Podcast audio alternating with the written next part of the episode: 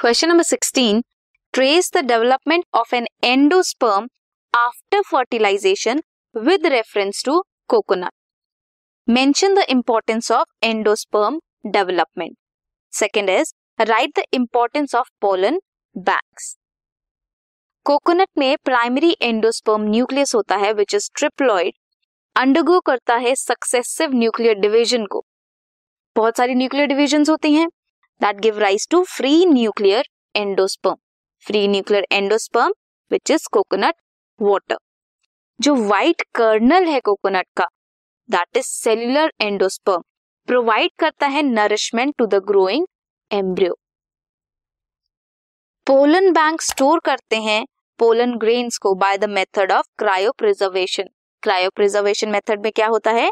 Stored in liquid nitrogen at minus one degree Celsius Stored pollen grains are used in crop breeding program. This was question number 16.